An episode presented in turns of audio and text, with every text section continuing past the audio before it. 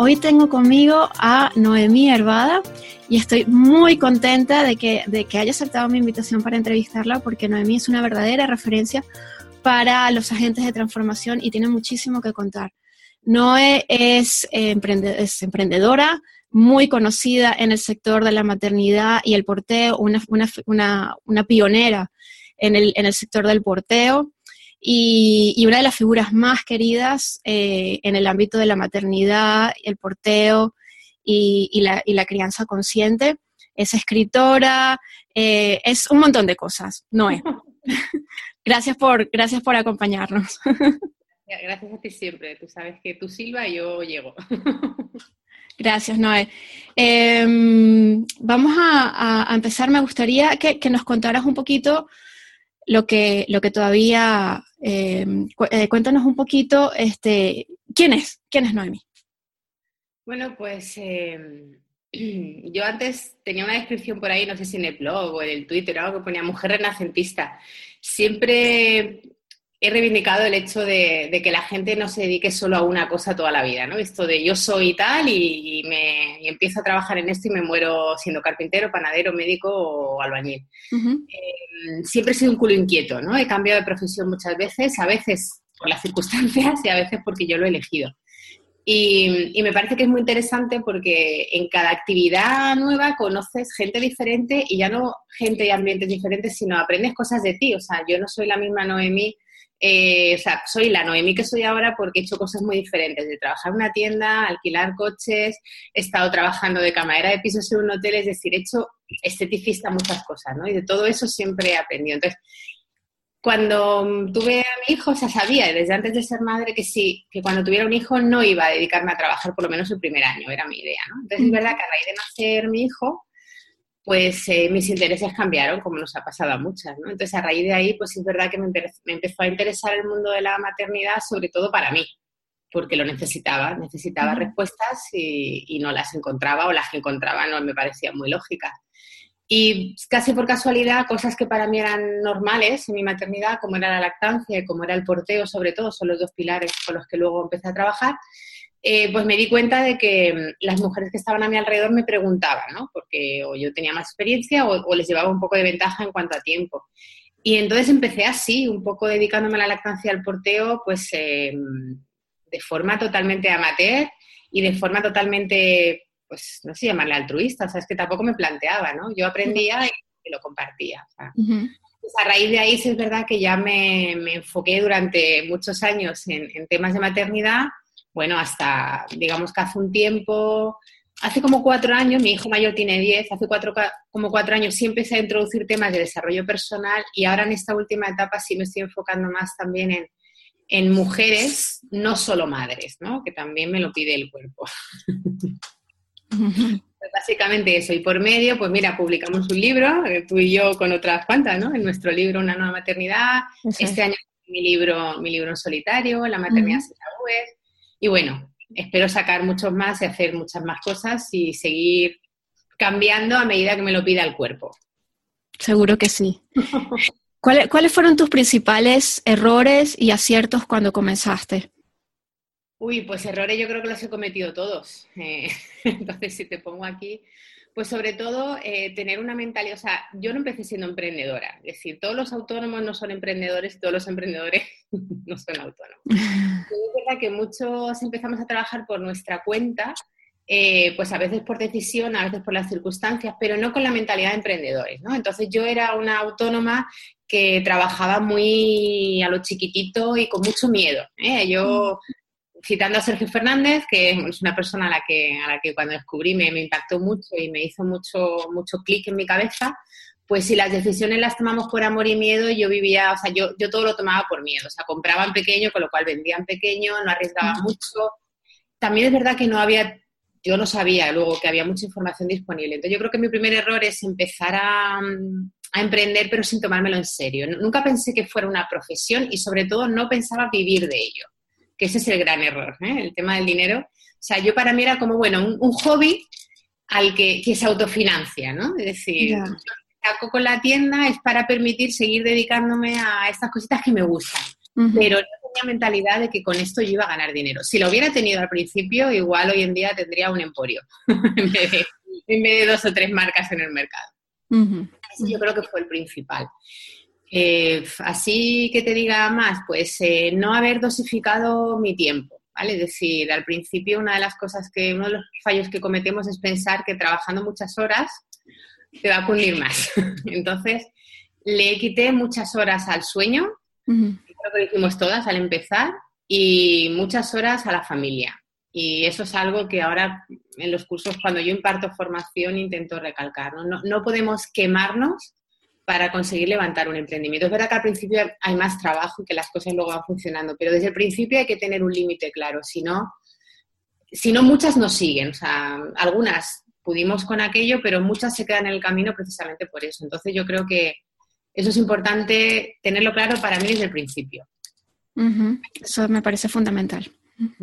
Para mí, desde luego, lo es porque luego influye, es decir, influye en tu, capacidad, en tu actitud, incluso en tu motivación, y luego influye en que si estás cansada, sobre todo las que tenemos hijos, si ya les quitas tiempo, entre comillas, ¿no? Porque tienes que dedicarlo a, tu emprendimiento, si encima estás sobre agotada, porque agotadas creo que estamos todas, pero estamos pues muy cansadas, el tiempo que sí estamos con ellos también se nota, porque no estamos con la actitud apropiada. Entonces yo creo que no le damos la suficiente importancia ni al descanso ni, a, ni a, mm, al bienestar propio. O sea, ya no solo dormir, sino el hecho de que te puedas tomar un café, ir una hora al gimnasio o irte a un spa, lo que sea, ¿no? Yo en, el planificador que les hago a mis alumnas, ahora hablaremos si quieres del emprende femenino, una de las cosas que les digo es resérvate tanto a diario como semanalmente como mensualmente un tiempo para ti. Puede ser 15 minutos al día, luego puede ser media hora a la semana y dos horas al mes, pero agéndalo, o sea, mm. Oblígate a que cada día tú hayas tenido 15 minutos para ti, como si es para oír música y cantar a solas en el baño, lo que sea, ¿no? Porque tenemos que educarnos, no, reeducarnos las mujeres en que nosotras no podemos estar siempre al final de la lista. Y venimos con la idea de que las mujeres siempre somos las últimas, las últimas en servirnos la comida, las últimas en comer, las últimas en ducharnos. No sé si me explico, ¿no? Sí, te está Siempre primero los hijos y cuando ya está, entonces si sobra un rato, y, no puedes dar si no tienes. Eso es algo que yo he aprendido a base de golpes. ya hay bastante trabajo para, hacer, ¿no? Bueno, eso y por supuesto estar convencida de que cobrar por tu trabajo no solo es un derecho, sino que es un, o sea, no solo es una obligación, sino un derecho, es decir, y que está bien y, y quitarnos esa mentalidad de que el dinero es algo que tenemos que, que coger pero con la boquita pequeña, ¿vale? O sea que esos son mis grandes errores que ahora intento pues comentar a la gente que empieza. ¿Y tus aciertos? Sí. Pues mis aciertos casi todos han por casualidad. Me imagino que ser la primera, cuando eres la primera en algo ya no te lo quita nadie, aunque seas luego, aunque luego te quedes en el camino y no seas la que más lejos llegue, pero fuiste la primera y siempre vas a estar ahí. Entonces, cuando la gente hable de algo, si es de ley, te va a nombrar porque eres la primera. Entonces, pues esto fue un acierto en el mundo. O sea, a mí nunca me dio vergüenza lanzarme a grabar vídeos en YouTube, no me dio vergüenza hacer videoblogs, me acuerdo cuando yo empecé que todavía no había, eh, no me dio vergüenza hablar de mí, ni de mi vida, ni de lo que me pasaba, yo relacionaba lo que trabajaba con las con mis vivencias personales.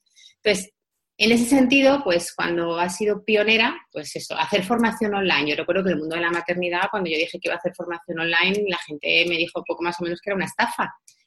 Y ahora todas las eminencias del mundo en materia de embarazo, de parto, psicología, psiquiatría, de maternaje hacen formación online, ¿no? Pero claro, hace seis años esto era... Entonces, mis, mis aciertos han sido no tener miedo. O sea, por un lado el miedo que tenía en mis errores, si os fijáis, y por otro lado, pues eh, no tener miedo a equivocarme, ¿no? Y decir, bueno, si sale bien y si no, pues otra cosa. Entonces, yo creo que ese acierto. Luego también un acierto importante es que me he rodeado de gente buena. buena en, en, todos los sentidos que para mí es el mismo. Buena a nivel profesional, pero buena como persona. Cuando tú tienes un equipo de gente contigo que es buena gente y, es bueno en lo que hace, y, y, y, matizo que tienen que ir las dos cosas juntas, porque si eres una profesional y una mala persona, a mí no me vales. Entonces, cuando yo tengo esta tribu, ¿no? El, por ejemplo, el grupo de una nueva maternidad para mí es fundamental. Yo creo que para todas ha supuesto un crecimiento, también estar ahí apoyando, eh, comentando, dando ideas o no, críticas constructivas desde el amor. para mí eso es fundamental, porque el apoyo, cuando tú estás haciendo algo que te sales de la manada, o de Matrix, o de como lo quieras llamar, tienes que tener gente que también te diga, oye, que, está bien, que estoy aquí, estoy aquí para aplaudirte o estoy aquí para ayudarte cuando lloras. Entonces, para mí también eso es importante. La gente de la que me rodeo, para mí es fundamental, sobre todo porque están muy lejos, entonces físicamente, pero he intentado siempre que la lejanía física no sea lejanía emocional. Entonces intento cuidar a mis personas especiales.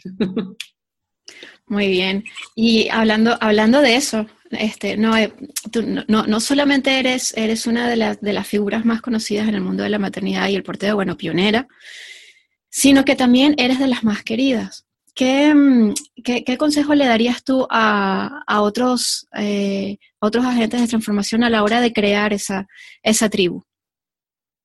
Pues eh, yo me imagino a ver, esto la publicidad lo sabe muy bien. La gente conecta con la emoción, no con la información. La información al final es la misma, es decir, hay información correcta, información incorrecta, hay información prejuiciada, pero es información. Entonces, ¿por qué una gente compra una y, otra no? Pues me imagino que porque conecta con el, con el que se lo transmite, ¿no?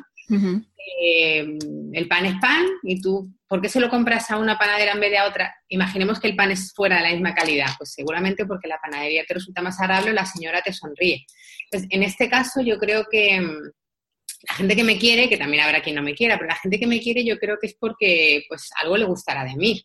Seguramente eso que a otros es lo que les disgusta. Yo creo que puede ser la naturalidad. Yo es verdad que nunca he tenido, no, me, no me cuidé nada de contar cómo era. Fui muy abierta, muy extemporánea para lo bueno y para lo malo. Entonces, aunque haya metido mucho la pata, porque cuando eres muy abierta, pues sacas muchas cosas, luego igual te arrepientes, la gente yo creo que ha visto que es de verdad. Entonces, yo no soy un personaje, soy, soy así. Entonces, pues hay gente que valora eso. La gente que no, pues seguramente es la que no le gusto. Porque es verdad que tengo poco filtro cuando hablo. Entonces, eh, me imagino que si conectan conmigo puede ser por eso. Y otra también a nivel ya más profesional es porque aunque yo pueda parecer muy, las que me siguen en redes, muy extemporánea, muy abierta y puedo parecer incluso muy frívola, a la hora de trabajar, eh, sobre todo cuando hablamos de temas personales, soy muy, muy, muy, me lo tomo muy en serio. Mm. Y separo mucho cómo yo me expongo de cuando trabajo a nivel privado, soy muy, muy celosa de la intimidad de la gente con la que trabajo. Entonces, me imagino que quienes han trabajado conmigo saben que, les he respetado mucho en todos los sentidos y eso a la gente también es un valor que, hay que cuidar, ¿no? Entonces, pues me imagino que será eso. Y luego, pues yo qué sé, pues a lo mejor porque rompí el cliché de que las que nos dedicamos a la maternidad tenemos que tener todos el estereotipo de la hippie, digamos que no le preocupa nada su aspecto o que tiene que ser estar siempre quejándonos. No sé, yo empecé a poner fotos sexys y de pronto hubo gente que se escandalizó. un día que hice un trabajo ¿no? sobre, sobre autorretratos y me apetecía romper ese cliché o poner fotos de lactancia, pero pues fotos artísticas. Y, hay gente que dijo, oye, pues eh, qué guay, ¿no? Se puede, o sea, todo se puede hacer, no hay un cliché determinado. Entonces yo creo que hay gente que ha conectado conmigo porque he roto muchos clichés, creo. Sí, y precisamente esa, esa, bueno, esa es una cosa que me encanta de ti y que además admiro mucho en ti. La forma como tú em, hablas tan abiertamente acerca de lo que piensas, eh, la forma como tú tomas siempre una postura muy clara en relación a los temas que son importantes para ti, incluso en algunos momentos, como estás comentando, creando polémica. Y em, eso también te ha traído detractores. ¿Cómo, em, sí. háblanos un poquito de eso, ¿no? Porque, porque esa es una de las principales preocupaciones eh, que, me traen, que, me, que, me, trae la gente, ¿no? Que me trae mi tribu. Eh, ¿Cómo manejan eh, las críticas? Y de hecho es una de las razones por las que a tanta gente le da miedo este tema de ser visible, de estar allí, de compartir su punto de vista, de salir allí fuera por temor precisamente a la, a la crítica. Entonces, ¿cómo lo manejas tú y, y, qué, y qué le dirías a estas personas que, que temen a la crítica? Hombre, pues en principio que, es normal. De hecho, bueno, seguro que todo el mundo sabe, o casi todo el mundo, que uno de los miedos más comunes es el hablar en público. Es decir, además es un, causante de estrés muy alto y mucha gente que, incluso con mucha experiencia lo lleva muy mal. ¿Por qué? Porque exponerte, eh, al final, claro, te hace ser objeto de más críticas. Y además hemos sido criados en un sistema en el que se tiende a estandarizar y lo que sobresale, o por arriba o por abajo, pues es señalado, ¿no? Nadie quiere ser el listo de la clase era el empollón y, tenía los mismos, o sea, sufría igual que sufría el tonto de la clase, por, por, poner un cliché, ¿vale? Que me perdonen esas etiquetas que no me gustan. Entonces, sí es verdad que exponerte te hace que la gente pueda hablar de ti, mm. porque además somos así, nos gusta hablar, vivimos en el juicio. ¿Cómo llevarlo? Hombre, me imagino que va mucho, el carácter influye, es decir, no es una persona que siempre ha sido muy abierta, muy extemporánea, que ya por lo menos ese miedo no lo tiene, que ser una persona más retraída. Aquí lo daría, si eres retraída, me imagino que el consejo sería pues practicar y practicar y practicar y, estar muy segura de lo que dices. O sea, nunca, yo a mis alumnos siempre les digo, asegúrate de que lo que dices sea siempre verdad. Eh, si es tu opinión, es tu opinión, y si es un hecho, que sea cierto. Y si es un dato, da la referencia, porque así no te pillan en un renuncio. Y si es que a pesar de todo te molesta que te critiquen, pues eh, lo único que queda es aceptar que va a ser así. Es decir, yo no conozco a nadie que le caiga bien a todo el mundo. O sea, me pasa como con las bodas, ¿no? Yo siempre pongo este ejemplo. Tú vas a una boda y da igual cómo sea la boda, siempre la van a criticar. O sea, si la... es verdad. Porque es mala. Si es de catering, porque es de catering. Si es con camareros, porque mira que despilfarro. O sea, sí, o sea, yo una boda que todo el mundo diga que bien. Siempre se queja. Entonces, yo hace poco tuve una boda familiar y le decía a mi, a mi familia, digo, no te obsesiones porque la van a criticar. Entonces, no, te vuelvas loco con la comida, que una, uno a, a una boda no va a comer a comer cosas que uno una boda a otras cosas, pero la, la, comida, pues esto es lo mismo contar ya con que cuando te expones habrá un grupo de gente a la que no le vas a gustar. Y eso necesariamente no es malo, porque significa que tienes un criterio y que los que no tienen ese criterio van a chocar contra ti. Pero eso está bien, porque significa que te defines. La gente tibia, ¿vale? Aquí voy a citar, a mí me, yo soy una loca de los escritos antiguos, me gusta, digamos que conozco bastante bien la Biblia, pues hay una frase en la Biblia que dice que no le gustan los tibios, ¿no? O sea, se frío, se caliente. Pues esto es lo mismo lo que uno tiene que intentar es eh, enfocarse en, no enfocarse en las críticas, porque a mí cuando me critican es verdad que me resbala mucho, pero no soy inmune. Claro que me molesta. Lo único que no me centro en eso, es decir, y cuando algo, y si soy incapaz de soportarlo, pues lo elimino. O sea, si yo sé que hay cierta persona que la tiene tomada conmigo, lo que hago es no, no, no, tenerla, no seguirla, no leerla, porque ¿para qué? ¿no? Pero no me enfoco en eso. Es decir, y si lo hacen, pues pensar que te están haciendo un favor, porque una de las cosas que algunas hemos aprendido es que cuando la gente te critica, lo que te está haciendo es publicidad. Y todos sabemos que la publicidad es muy cara, así que si hace, publicidad gratis, luego lo único que tienes que hacer es eh, ser profesional para que sea tu trabajo el que le rebata, no tus palabras. Entonces, tú dedícate a trabajar porque te van a salir muchos detractores, pero te van a salir muchos más seguidores cuando tu trabajo sea bueno. Y al final, cuando alguien te critique, no te tienes que defender tú, te van a defender tu, gente. Y eso siempre es mucho, mucho mejor. Que tú no tengas que ir peleando esas batallas. Que salgan la gente que te conoce de verdad y diga, oye, perdona, pero, pero esto no es así. Entonces, y eso lo da el trabajo. Entonces, ante las críticas, pues pintarse los labios de rojo, sonreír y trabajar. Muy bien, Noé. Cuéntanos acerca de, tu nuevo proyecto, de Emprender en Femenino. Emprende en Femenino. Pues. Eh, Emprende en Femenino.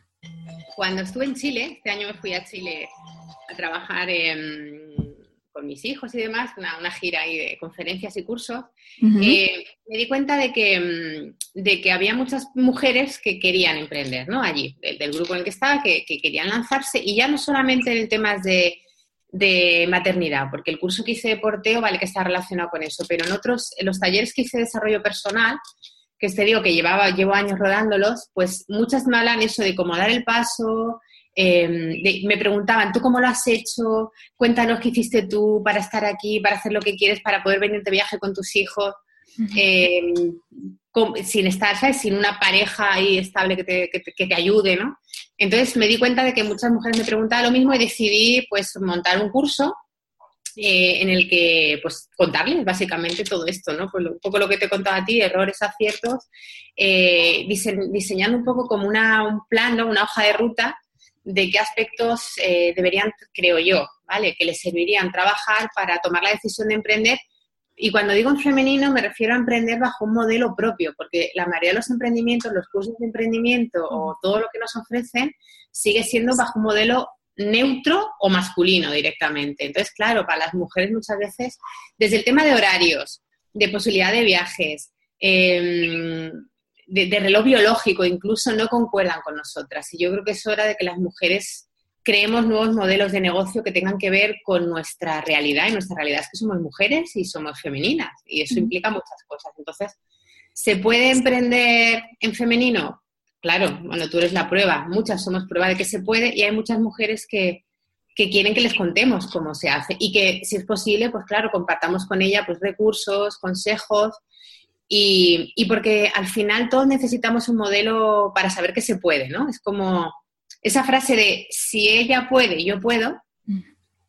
parece muy sencilla, pero es muy potente porque en realidad, o sea, nadie ha nacido con un cerebro de más y con una pierna, bueno, en general, ¿no? Es decir, todos nacemos con básicamente las mismas posibilidades o muchas posibilidades parecidas y vivimos en el mismo mundo y tenemos las mismas horas en el día.